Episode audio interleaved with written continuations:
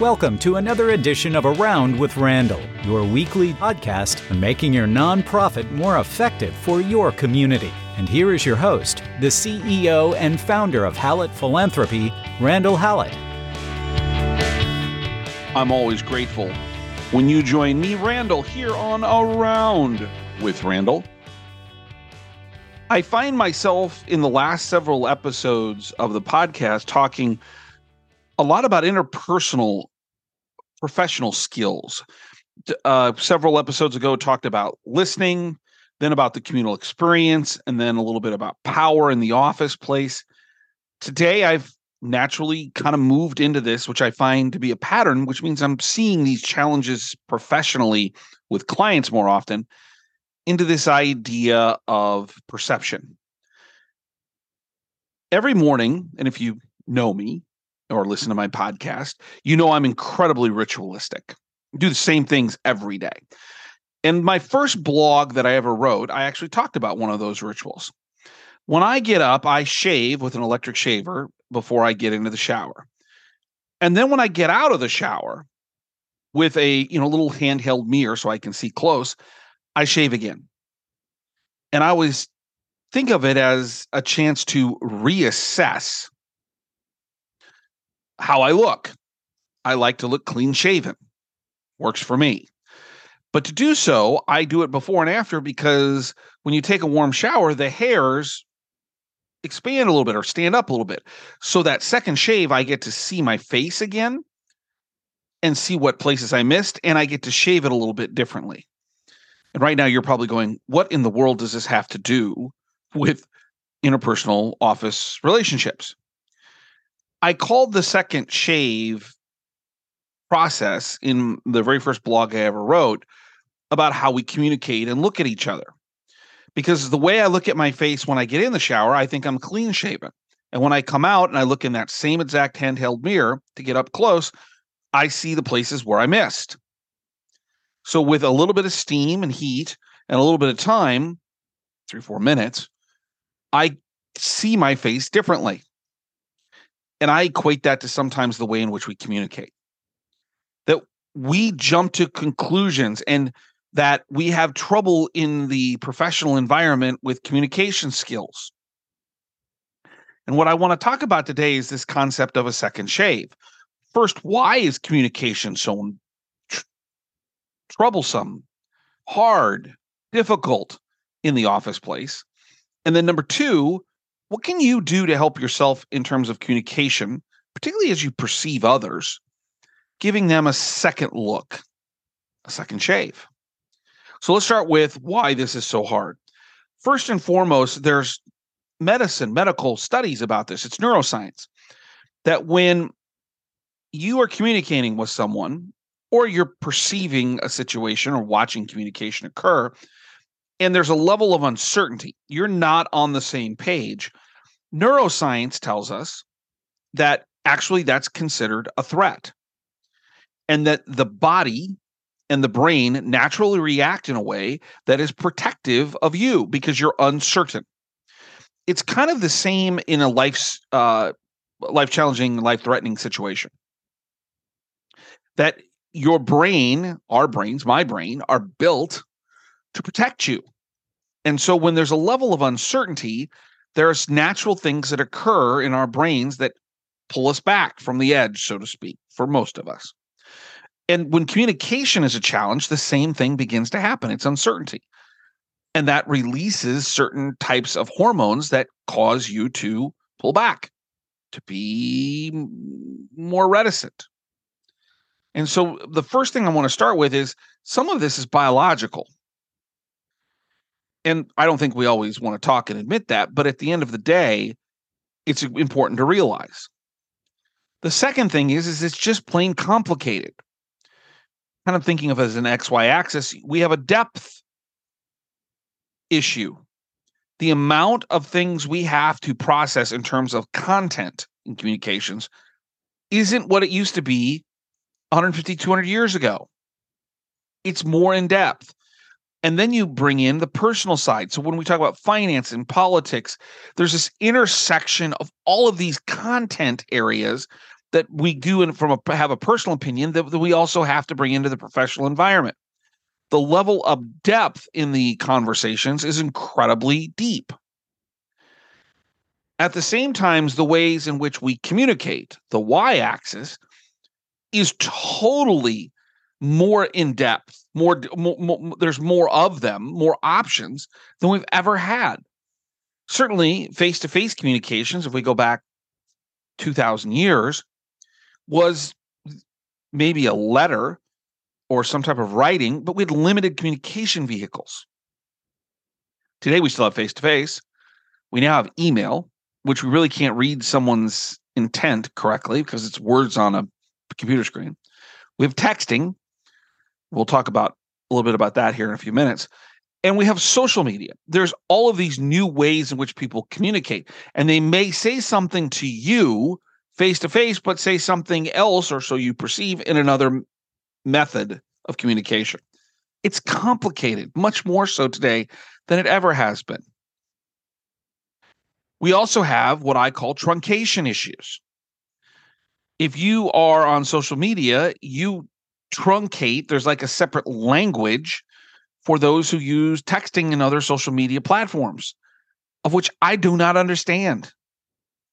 When I send a text message, I tend to speak the whole things out, the whole thing out, the whole message, the whole including period, comma. I mean, I'm because I don't want my message to be misconstrued. One place I do see truncation in my life is I tend to shorten people's names. This guy that I know that I really have a lot of respect for, he's got a, a name that starts with with a B, and it's kind of a longer name, and so I just call him B. I truncate, and that's probably a detriment, to be candid. Number four is is that emotion is a part of what we deal with every day in communication. That sometimes we can't even see that emotion. That's where emails and texting have limitations. We can't see the level of despair, concern, awareness that maybe the communicator of the message has in a typed message. And in the same vein, sometimes we think there's a lot of emotion there and there's actually not, which gives us a perspective about how important it is. All of this is a balancing act of figuring out, okay, how people are communicating, what they actually mean, and how important it is to them. It's hard to do when you're not in front of someone. There's also, and we talked about this in the podcast about Are We Listening? So I won't go into a lot of detail here. There's a lack of listening and feedback in our world particularly in social media and in, in electronic communications. We think we know what they're saying. Did we actually ask them? Listen to the podcast on Are We Listening? I think that will be helpful to you. We also are not on the same page, particularly coming out of the pandemic, when it comes to the idea of teams, uh, being on the same page, having uh, similar goals, we all are trying to figure out this new world of offices. And in part, I think this is why you're beginning to see some for profit corporations begin to really discuss we need people back in the office. US Bank just announced that they want their people in the offices three days a week. And they're very honest to say our productivity levels haven't dropped, but we're seeing a degradation of and decay of our communal experience. Another podcast that I spent uh, about 20 minutes talking about why this thought of community is so important. And they want to rebuild that. So we're pulling away from the idea of the team because we're more isolated because we can communicate without being face to face with people. The final is is that everyone has different communication styles and not all styles match or mix well. Sometimes we have to realize, and there's testing that allows you to know this, whether it's DISC or the Berkeley te- Berkeley uh, Personality and Communication Test. There's a lot of different tests out there. It's more important you realize what other people and how other people communicate versus your own, although it's really important to know your own because you want to be able to read people better. You want to li- know what they're actually trying to get to. And what I like about DISC is, is it talks about the natural and adaptive state. When things get stressful, people change their communication styles naturally. And so that adaptive style gives you a sense of when things are a little stressful, they begin to adjust their communication. And you can have a better understanding who they are and what they mean. These are just seven things I think of that are critically important. So the neuroscience, that this is all complicated, that we truncate a lot, makes it hard to read. We we can't see the emotion in a lot of written communication, such as emails and texts. That we have a, a challenge in skill sets when we come to being listening and actively engaged in conversations on the receiving end. That we have dissimilar goals. We're not as much on the same page professionally as we used to do because of remote learning or remote access or, or office environments. And then finally, we have different communication styles to begin with. So, the last part of the podcast here, which I always try to get to, is the tactical. How do you help yourself when we talk about a second shave? How do you figure out I need to realize that what I perceive as what they are saying or the level of its importance or their hidden meanings may or may not actually be there? So the first thing I would say is don't immediately judge someone's communication in what I will call in concrete or in, in totality. Give yourself, like my shaving, a second look. Were there other dynamics a part of the conversation? Were there other concerns that were going on? Did the person have something going on personally that's stretching into their professional life? what you'll find is is that I think you'll see the conversation differently if you review it mentally. I tend to do that a lot. I replay conversations in my head and go, what did they actually think about? What were they meaning on this? Or d- did I misread it? So the first thing is just a general don't jump to conclusions. Protect yourself. If someone's overly aggressive or inappropriate, that's one thing that should never happen. You should defend and, and protect yourself. But if it's not that, by not jumping to conclusions, maybe there's a different way of looking at it. So that's the global. The first tactical thing is uh, something I stole from my sister, who's just incredibly bright. She mentioned uh, early on in the pandemic that we have to have two really important kind of perspectives or, or things to keep in mind as people are trying to figure out what was going on in the pandemic. She says, number one, you have to assume everybody's doing their best because everybody's looking at the pandemic differently. And I've taken that in a myriad of different ways, and it starts with communication. Everybody's doing their best generally. You hope. Take it, but I start with that. They're trying. And the second thing is, is that I need to be respectful in this conversation. So what does that mean in, in some detail? So being respectful and, and everyone assuming at least to start until they prove themselves differently. Everyone's doing their best is I look at this and go, what are the actual facts? How do we identify those and how do we agree upon those? There are going to be times where you don't agree upon the facts. They see one pattern, you see another. The key here is realizing that you're not seeing the same facts and to find common ground. The second thing is, is I like, and I steal this from my mom, a lot of I feel messages. When I was a kid, uh, I can't remember what it was about or de- dealt with, but mom said something like, When you do this, I feel this way. And I said, Well, that's not fair. And she said, Whoa, whoa, whoa, whoa, whoa. You may have a lot of control on a lot of things, but you don't control my emotions. I feel this way. You don't get to make that change. The question is how you feel about it and what you're going to do about it. And I found that when I use I feel messages, it's harder for someone to say, well, you're wrong. Well, they're my feelings. So if you can find a way to find facts and find a way to use I feel message, I think what you end up with is a more honest dialogue about where people are at in that conversation.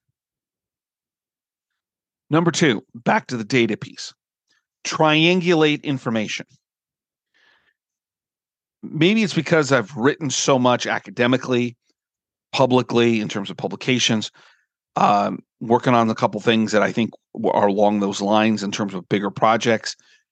The the ability to cite factual sources is really important, but not just one.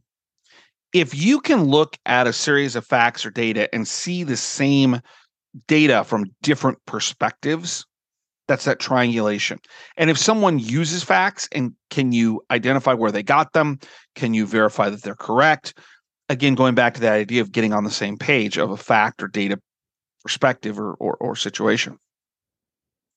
I think is critically important.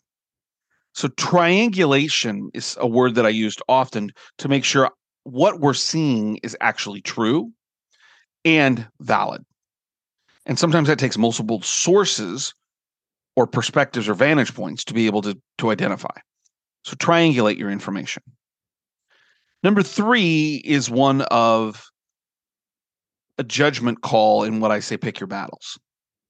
It's kind of the way I look at raising my kids there are certain things I'm willing to go to war over because they're value based, they're morals, they're ethics, they're lifelong issues. There are other things that I would do differently than my kids, but they're not mission critical. So, really, them doing them the way they want to doesn't affect what we're doing as a family or doesn't cross certain uh, rules, ethics, morals that as a family we have. Pick your battles if you go to war every time there's communication, the only person that's going to lose is you because you're going to run out of energy. Just, and you're going to be viewed not in a very positive manner. So pick them. Pick the ones that are worthwhile. Let the other ones go, and be okay with letting them go. Number four is to differentiate between personal and professional. Two kind of thoughts on this. Number one, are there personal things in your life that are affecting your ability to listen and communicate? Are there things in their life that are affecting their ability to listen and communicate? I've learned when there's stress at home, health issues, relationship issues, financial issues, people's ability to openly and honestly communicate changes dramatically. Particularly if someone's pretty even keeled and all of a sudden there's a large deviation from that normal pattern. I'm kind of wanting to pull back and ask the question Are you okay? This isn't normal. You, you're very normal, communicative, even keeled person. This is really emotional. What's going on? Are you okay? Or are you overly emotional or a little bit unsettled? And it's because of something going on at home. The realization that there are outside indicators in our communication is important. Because if you judge someone, second shave, just based on that initial overly emotional, overly reactive communication, and don't give them a second chance, they may come back with a different kind of kind of emotional state if things have settled. And I'm sure you've experienced that. So keep that in mind to kind of differentiate what's going on at home and in their personal life and maybe professionally, and you're not even involved in that part of their professional world. Number five is don't truncate when it's important. I don't truncate very often. I mentioned the names uh, a few minutes ago and how sometimes I'll I'll shorten those. I send text emails with no abbreviations, punctuated. I review what I write before I send it because I don't want there to be a miscommunication. And in some ways, uh, this is the reason I don't have Twitter or Instagram because uh, an immediate reaction might not be construed as a positive reaction. And so make sure that your messaging is clear. And if you're using abbreviations, sometimes you might even be using the wrong ones that get you in trouble. Give yourself a chance to be clearly understood. Number six is about active listening. If you're concerned about communication, active listening skills can be an incredibly powerful tool to create clarity active listening skills at a very high level are th- doing things like, oh, I heard you say this. Is this what you meant? So that there is a understanding between the two of you of what the base level conversation is really about, or what you're actually talking about, or what the answers might be. Thank you. That's really interesting. What I heard you say was A, B, and C. If you use active listening skills, you might find it advantageous in terms of creating clarity for you in the communication. The final one is where I started. Don't overreact immediately. Take a second look. Now, if you have the same pattern of behavior and communication four, five, six, seven, eight times with this with the person, well, now we're into a different conversation because there's a pattern. It, you get used to it. Start looking for other things that might be able to, like we've talked about, help you clarify. But if it's a first communication or an unusual communication, don't react quickly. I love what the Jesuits and St. Ignatius taught, at least me, in the idea of reflection. Take a moment and reflect on the communication and think about is this normal, natural? This is what we normally see, consistent, or is this different? And then do the second shave. Give it some time. Let the steam roll over it. Go back and look in the mirror and see what was missed because you'll see it differently if you give it a little bit of time. I love the idea every morning of thinking about in that second shave how am I going to allow people to really express themselves in a way that's meaningful? And then, secondly, how am I going to make sure I communicate well with others so they know exactly my perspective? If we had more of this idea of a second shave, we probably have less problems, not only professionally, but personally and around the world. Don't forget, check out the website, two blogs a week. Love posting them. Just things to get you thinking. 90 second reads. You can get a feed and be sent right to you, RSS feed. If you'd like to communicate with me, email me, podcast at hallettphilanthropy.com. Glad to chat. Don't forget what you're doing is critically important. You're changing the world. Philanthropy isn't about money, it's about the definition that we find in ancient Greek and Latin love of mankind. It's the ability to help someone else be better. And if you're doing that every day, then you fit in the first category of my all time favorite saying. Some people make things happen, some people watch things happen, then there are those who wondered what happened. Being someone who makes something happen, partnering with people who make things happen, for the people and the things in our community that need the most attention, those wondering what happened, that's a great professional pursuit. I hope you know how important you are to what you're doing. I appreciate your time. Thanks again for joining me, Randall, here on Around with Randall. We'll see you next time right back here. Don't forget, make it a great day.